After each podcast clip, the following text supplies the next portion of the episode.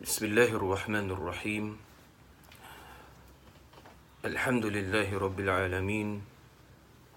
حمدا شاكرين حمدا حامدين حمدا يوافي نعمه كافئ مزيده. يا ربنا لك الحمد كما ينبغي لجلالك وجهك الكريم والعظيم سلطانك. اللهم صل وسلم وبارك على سيدنا محمد وعلى آله وصحبه وسلم.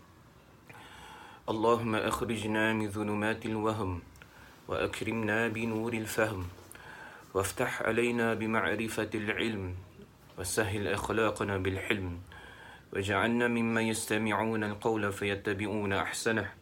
برحمتك يا أرحم الراحمين. سبحانك لا علم لنا إلا ما علمتنا إنك أنت العليم الحكيم. رب اشرح لي صدري ويسر لي أمري. واحلل عقدة من لساني يفقه قولي. ولا حول ولا قوة إلا بالله العلي العظيم. وصلى الله على سيدنا محمد وعلى آله وصحبه وسلم. والحمد لله رب العالمين.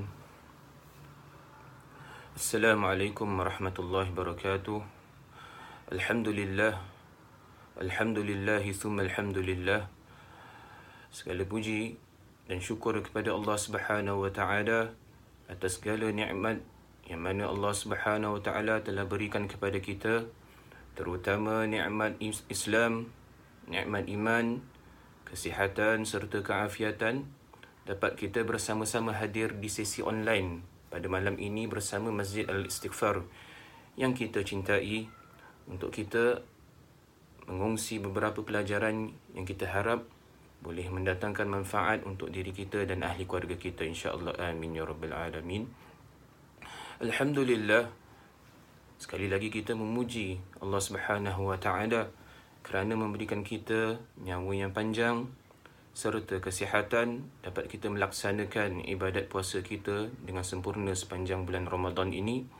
Walaupun tahun ini bulan Ramadan agak berbeza dari tahun-tahun yang lepas janganlah kita memberi alasan untuk kita uh, select dalam kita punya ibadah.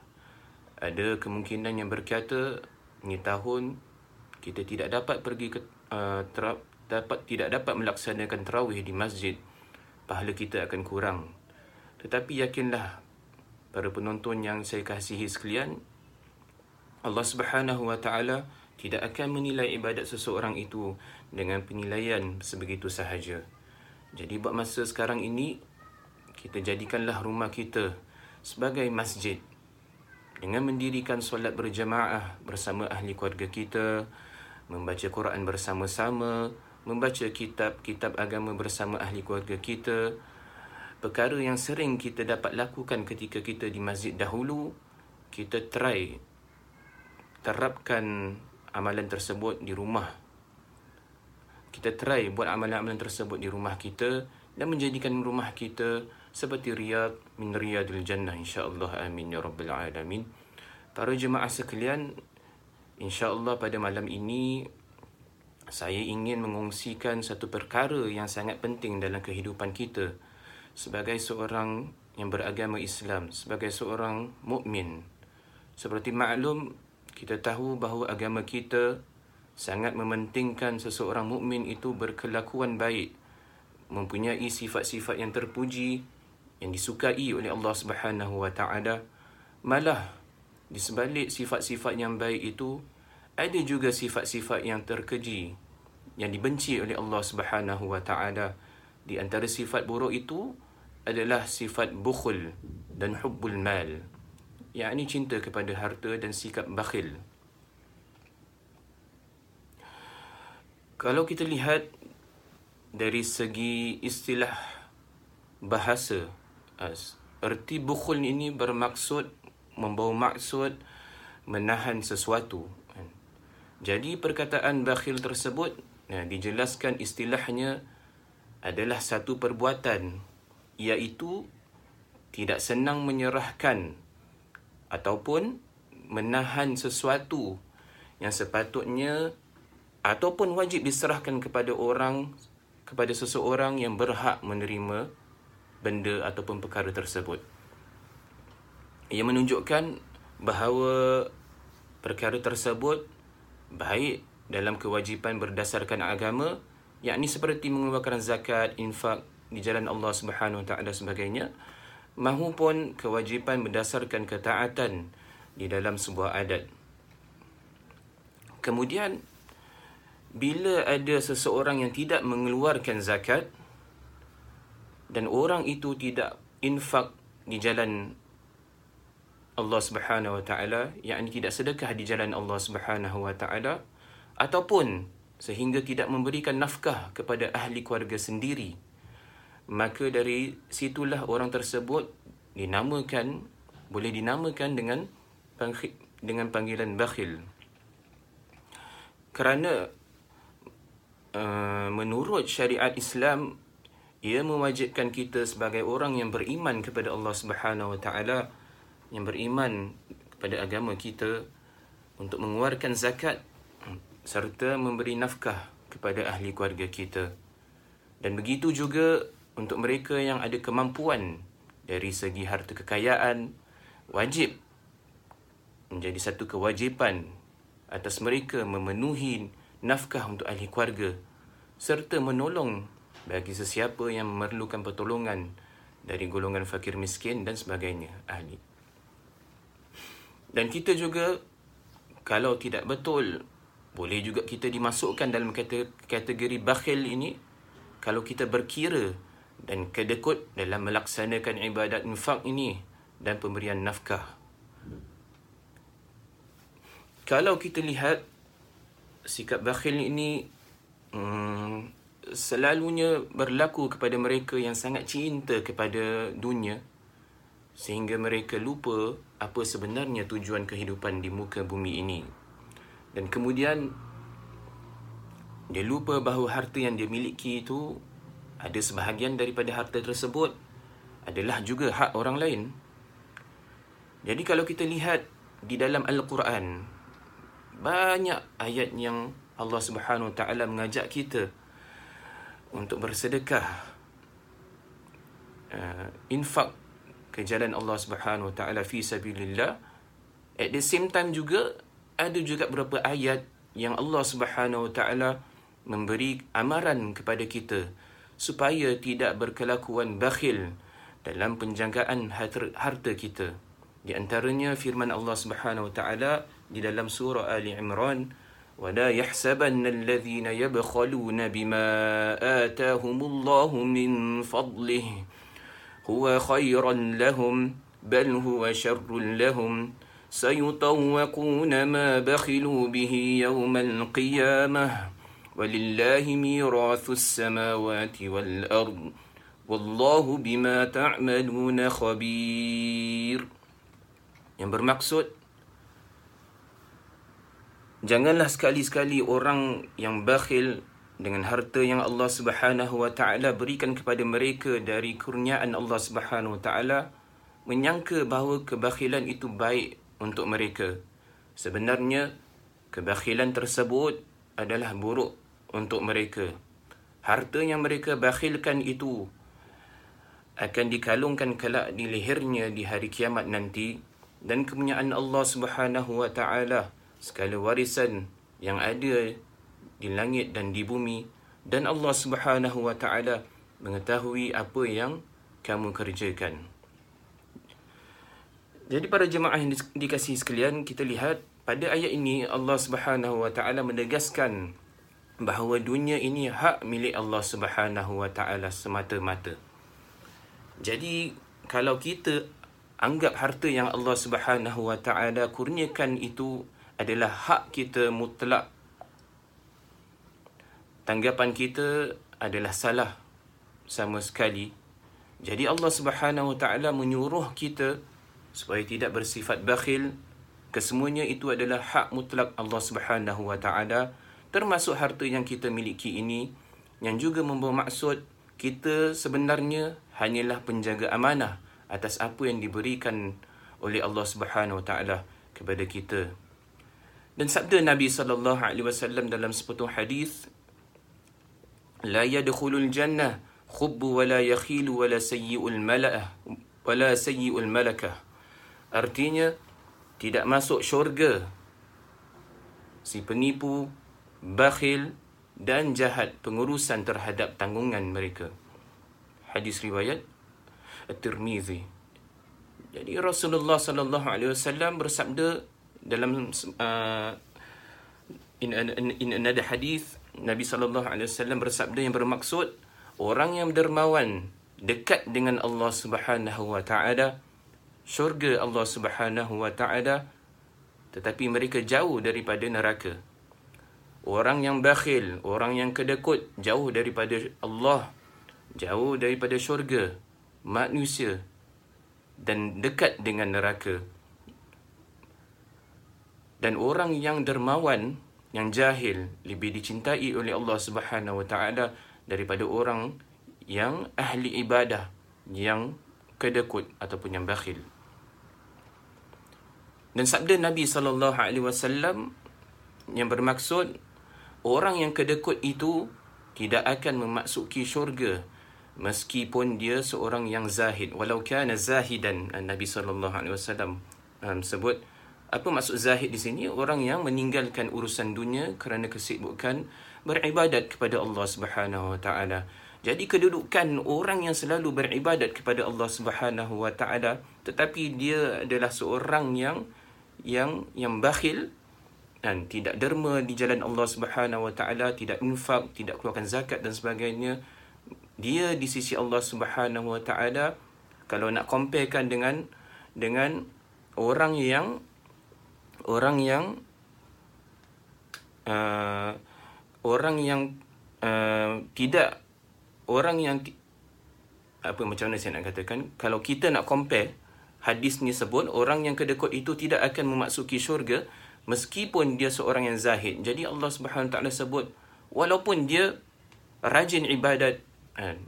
amalannya tinggi dan sebagainya tetapi dia pelokit kedekut dan sebagainya maka dia tidak akan masuk ke syurga Allah Subhanahu Wa Taala atas kebakhilannya. Jadi Nabi sallallahu alaihi wasallam dah kasih kita banyak amaran. Banyak amaran yang Nabi telah warn kita telah amaran kita eh, telah memberi kita amaran untuk menjauhi dari sikap-sikap tersebut. Kan? jadi Nabi sallallahu alaihi wasallam juga telah ajar kita banyak cara untuk menghindari daripada sifat-sifat bakhil dan cinta kepada harta di antaranya kalau kita banyak pointers lah. Ha, jadi di antaranya yang pertama kita boleh sentiasa selalu berserah dan taqarrub kepada Allah Subhanahu Wa Taala dan mendekatkan diri kita kepada Allah Subhanahu Wa Taala.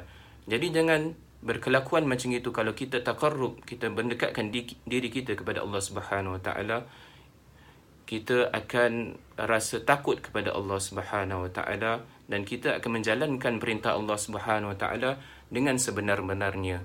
Jadi apa yang perintah agama maka kita akan melaksanakan. Jadi kita tahu bahawa benda yang kita miliki ini bukannya bukannya forever menjadi milik pemilikan kita. Jadi bendanya semuanya temporary yang apa yang kita ada di dunia ini. Jadi apa yang kita miliki kita harus at the same at the uh, some point of time kita perlu mengeluarkan zakat uh, kalau dah sampai masanya. Dan kita selalu harus ber, beristighfar kepada Allah Subhanahu Wa Taala serta um, memohon perlindungan kepada Allah Subhanahu Wa Taala dari segala nafsu yang boleh merosak ataupun memudaratkan diri kita. Uh, dan ajar diri kita supaya mempunyai sifat rendah diri serta dapat selalu bersabar dengan apa jua ujian Allah Subhanahu wa taala telah berikan kepada kita sesuai dengan sabda dengan ayat Allah Subhanahu wa taala a'udzu billahi minasyaitonir rajim. Ju'i wa naqsim minal amwali wal anfusi wath thamarat wa basyiris sabirin.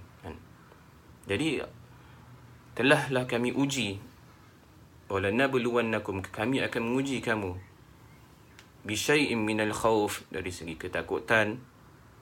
Wal khawfi wal ju'i kelaparan tak ada makan dan sebagainya. Wa naqsim minal amwal dan kekurangan harta. Hilang harta dan sebagainya. Wa naqsi minal amwal wal anfusi wath thamarat dan kehilangan kehilangan nyawa dan sebagainya. Wa basyiris sabirin Allah Subhanahu taala akhirkan dengan wa basyiris sabirin dan berilah beri, uh, berita gembira kepada orang yang bersabar. Alladzina idza asabatkum musibatun qalu inna lillah. Mereka adalah mereka yang berkata apabila mereka dilanda ujian daripada Allah Subhanahu wa taala musibah daripada Allah Subhanahu wa taala mereka mengucap inna lillahi wa inna ilaihi rajiun. Sesungguhnya kami ini milik Allah Subhanahu wa taala dan kami akan kembali kepada Allah Subhanahu wa taala jadi kalau kita ada sifat inna lillahi wa inna ilaihi rajiun yang kita ni satu hari akan kembali kepada Allah Subhanahu wa taala maka kita harus set in our kita punya mindset bahawa apa yang kita miliki sebenarnya adalah milik Allah Subhanahu Wa Taala dan semuanya adalah pinjaman Allah Subhanahu Wa Taala ujian yang Allah Subhanahu Wa Taala seperti apa ujian yang yang Allah Subhanahu Taala berikan kepada kita sepatutnya menguatkan diri kita dan mendekatkan diri kita kepada Allah Subhanahu Taala. Dan jadi dengan setiap ujian uh, para ulama dulu telah mengajar kita bahawa cara untuk kita nak keluar daripada musibah daripada ujian Allah Subhanahu Taala adalah dengan banyak infak keluarkan harta sedekah di jalan Allah Subhanahu Wa Taala dengan perbuatan itu nescaya Allah Subhanahu Wa Taala akan mengangkat uh, musibah itu insyaallah amin ya rabbal alamin kemudian kita harus selalu bersyukur kepada Allah Subhanahu Wa Taala atas segala pemberian Allah Subhanahu Wa Taala. Dan kalau kita lihatlah daripada awal eh daripada kita dilahirkan sampailah kita besar panjang ini para jemaah sekalian kalau kita hitunglah kan, apa yang Allah Subhanahu Taala dah berikan kepada kita uh, nescaya berapa macam-macam nikmat Allah Subhanahu Taala telah berikan kepada kita. Nikmat kesihatan keafiatan harta keluarga anak pinak dan sebagainya. Ada rumah yang cantik harta yang banyak dan sebagainya. Semuanya Allah Subhanahu Wa Taala berikan kepada kita. Walaupun kita ni kadang-kadang uh, nuksan. Kita ni kadang-kadang uh, hayal dalam kita punya ibadat kepada Allah Subhanahu Wa Taala kita tidak ibadat dengan dengan dengan sebenarnya kita lalai kita tidak ingat Allah Subhanahu Wa Taala sentiasa jadi Allah Subhanahu Wa Taala still give us all this uh, nikmat? Kalau dalam Al-Quran Allah Subhanahu taala sebut wa in ta'uddu ni'matallahi la tuhsuha. Kalaulah kita mampu kira kalaulah kita kira apa nikmat yang Allah Subhanahu taala telah bestow depan us. Nikmat Allah Subhanahu taala telah berikan kepada kita la tuhsuha. Allah Subhanahu taala sebut tidak akan kamu mampu untuk mengiranya. Jadi daripada kita dilahirkan sampailah kita besar panjang ni berapa banyak nikmat Allah Subhanahu wa taala berikan kepada kita. Dan kenapa kita nak berkira dengan Allah Subhanahu wa taala dengan kebakhilan kita, kita simpan harta kita, kita tak keluarkan kita punya zakat, tak sedekah, tidak menolong ahli keluarga kita, tidak menolong orang yang susah dan sebagainya, maka apakah Uh, tujuan sebenarnya kita hidup di dunia ini. Kalau Allah Subhanahu Wa Taala tidak berkira dengan tidak mengira tidak berkira dengan kita apa pula kita seorang hamba kepada Allah Subhanahu Wa Taala. Kenapa kita nak berkira dengan agama? Kenapa kita nak berkira dengan Allah Subhanahu Wa Taala? Sepatutnya kita menjalankan uh, tanggungjawab kita sebagai seorang yang beragama Islam dengan sebaik mungkin. Dan kita selalu harus mempunyai kesadaran dan muhasabah. Perlu kita muhasabah diri kita kerana dengan kesadaran kita tidak akan mudah diper, uh, terpedaya oleh kehidupan duniawi yang sifatnya hanyalah sementara kita tahu itu. Selalu ambil contoh yang baik dari ujian Allah Subhanahu Wa Taala di sebalik kejadian, di sebalik musibah kejadian tersebut pasti ada hikmah dan pelajarannya. Dan yakin bahawa harta yang kita sedekah dan infak ke jalan Allah Subhanahu wa taala tidak akan membuat kehidupan kita menjadi miskin. Seperti mana Nabi sallallahu alaihi wasallam sebut dalam hadis ma naqasat sadaqatun min malin kan Nabi SAW sebut yang bermaksud sedekah tidak akan mengurang, mengurangi harta kita ini. Tetapi Allah Subhanahu Wa Taala malah akan menggantikannya dengan sesuatu rezeki yang lebih banyak. Seperti Allah Subhanahu Wa Taala sebut dalam surah Al-Baqarah, "Mathalul ladzina yunfiquna amwalahum fi sabilillah kamathali habbah" كمثل حبة أنبتت سبع سنابل في كل سنبلة مئة حبة والله يضاعف لمن يشاء والله واسع عليم jadi orang yang keluarkan keluarkan uh, sedekah ke jalan Allah Subhanahu Wa Taala kalau kita lihat daripada ayat ni masalul ladzina yunfiqu misalnya bagi mereka yang yang infak ke jalan Allah Subhanahu Wa Taala. Kamathali habbatin. Sebagai satu benih apabila dia keluarnya benih itu menjadi cabang tujuh cabang. Dan setiap cabang ada ada seratus buahan. Jadi ada tujuh cabang tujuh ratus bu, tujuh ratus uh, buah buahan di, dikeluarkan. Begitu Allah Subhanahu Wa Taala kaitkan orang yang derma kan? Setiap derma macam misalnya kalau kita derma 10 dolar ataupun 1 dolar digandi digandakan oleh Allah Subhanahu Wa Taala sebanyak 700 kali Kan? Jadi kenapa kita nak berkira dengan Allah Subhanahu Wa Taala?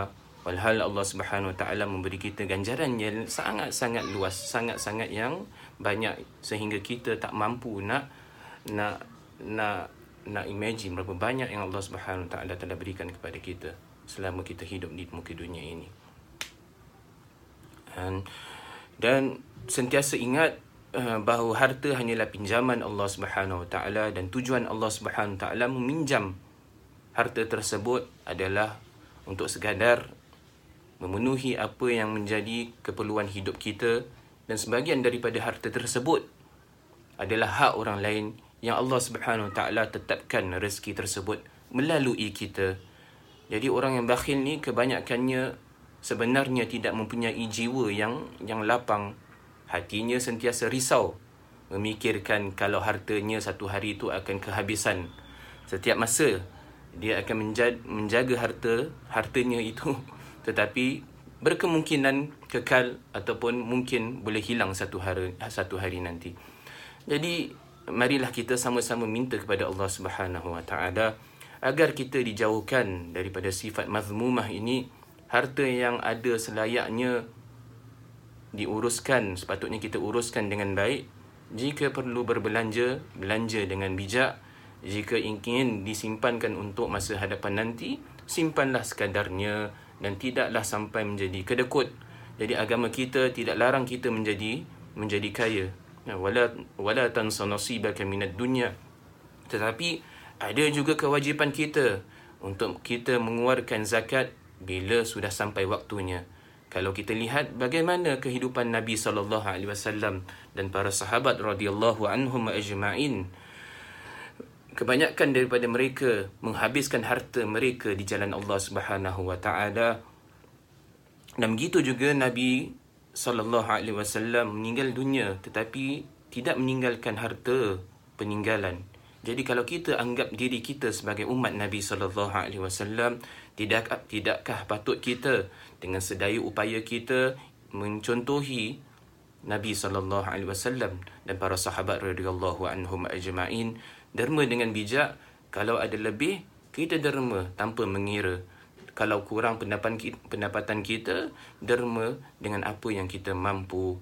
Pentingnya kita hidup sebagai masyarakat Islam di Singapura ini hidup dengan penuh compassion. Itu yang perlu. Selalu kita prihatin tentang apa jua yang berlaku di sekeliling kita terutama ujian yang sedang kita lalui ini. Masjid-masjid ditutup kerana penularan COVID-19 ini.